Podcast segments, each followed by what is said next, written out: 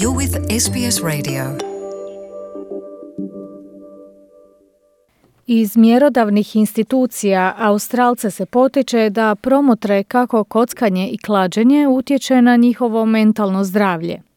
Prema najnovijoj nacionalnoj statistici na cijeli niz mogućnosti kockanja od srećki do sportskog klađenja, Australci naime godišnje prokockaju 24 milijarde dolara.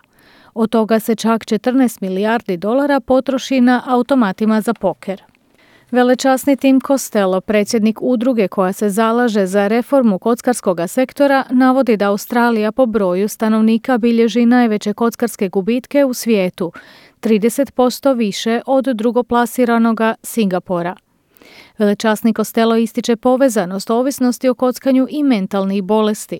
The dopamine released in the brain that hits the pleasure center with the force of, of cocaine.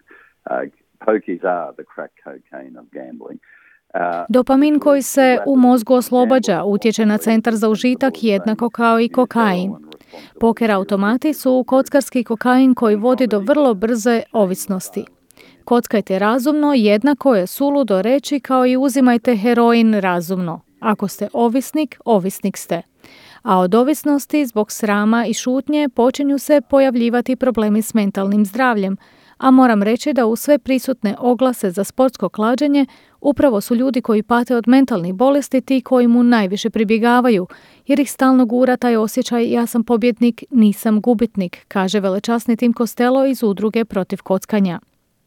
Izvaredni profesor Charles Livingstone sa sveučilišta Monaš kaže da tek počinjemo shvaćati povezanost između kockanja, posebno na poker automatima i mentalnog zdravlja.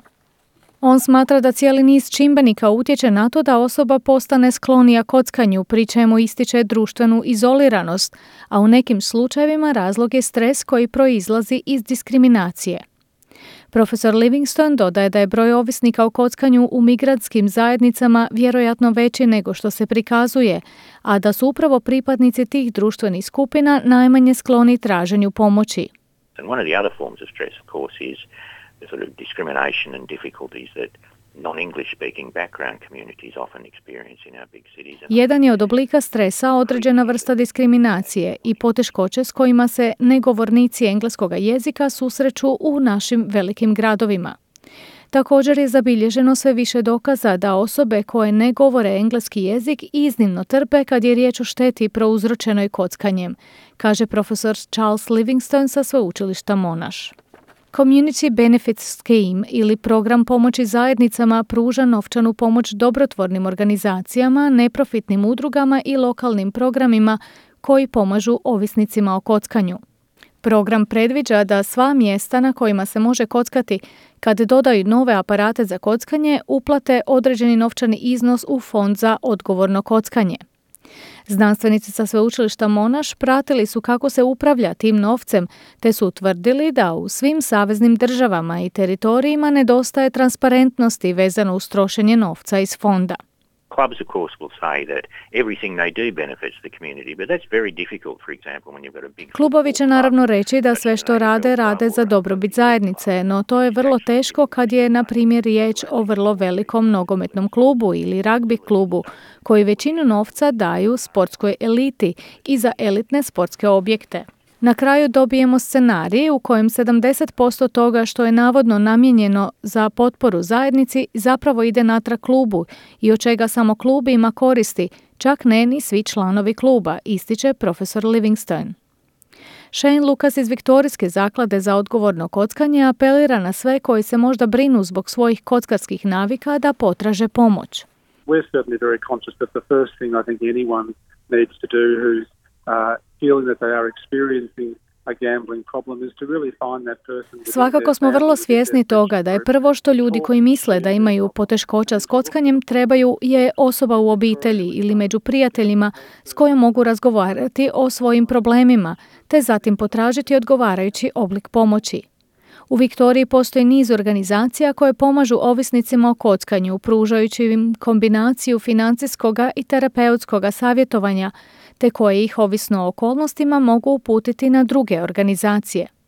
No taj prvi razgovor važno je obaviti s osobom od povjerenja, ističe Shane Lucas. Velečasni Kostelo volio bi da vlada više djeluje na smanjivanju broja mentalnih bolesti i društvenih čimbenika povezanih uz kockanje, no pribojava se da reforma nije moguća ako se ne provede istraga Kraljevske komisije. I, I personally believe, like we need it with banks, like we need it with uh, aged care, we need a royal commission. Osobno smatram da je Kraljevska komisija potrebna, baš kao ona u bankarskome sektoru ili u sektoru skrbi za starije. Treba nam da bismo otkrili pravo stanje stvari. Većina ljudi mrzi poker aparate. Svako istraživanje provedeno u Viktoriji pokazalo je da 75% ispitanika želi da se uklone. Dakle, pomislili biste da će demokracija to zahtijevati od vlade, ali to se ne događa zbog političkih donacija i lakoga izvora prihoda, zaključuje velečasni Tim Costello, predsjednik udruge koja se zalaže za reformu kockarskog sektora. Svima kojima je to potrebno, pomoć je dostupna na broju telefona organizacije Multicultural Problem Gambling Service 1800 856 800 ili na broju telefona Lifelina 131114. Hear more stories in your language by visiting sbs.com.au.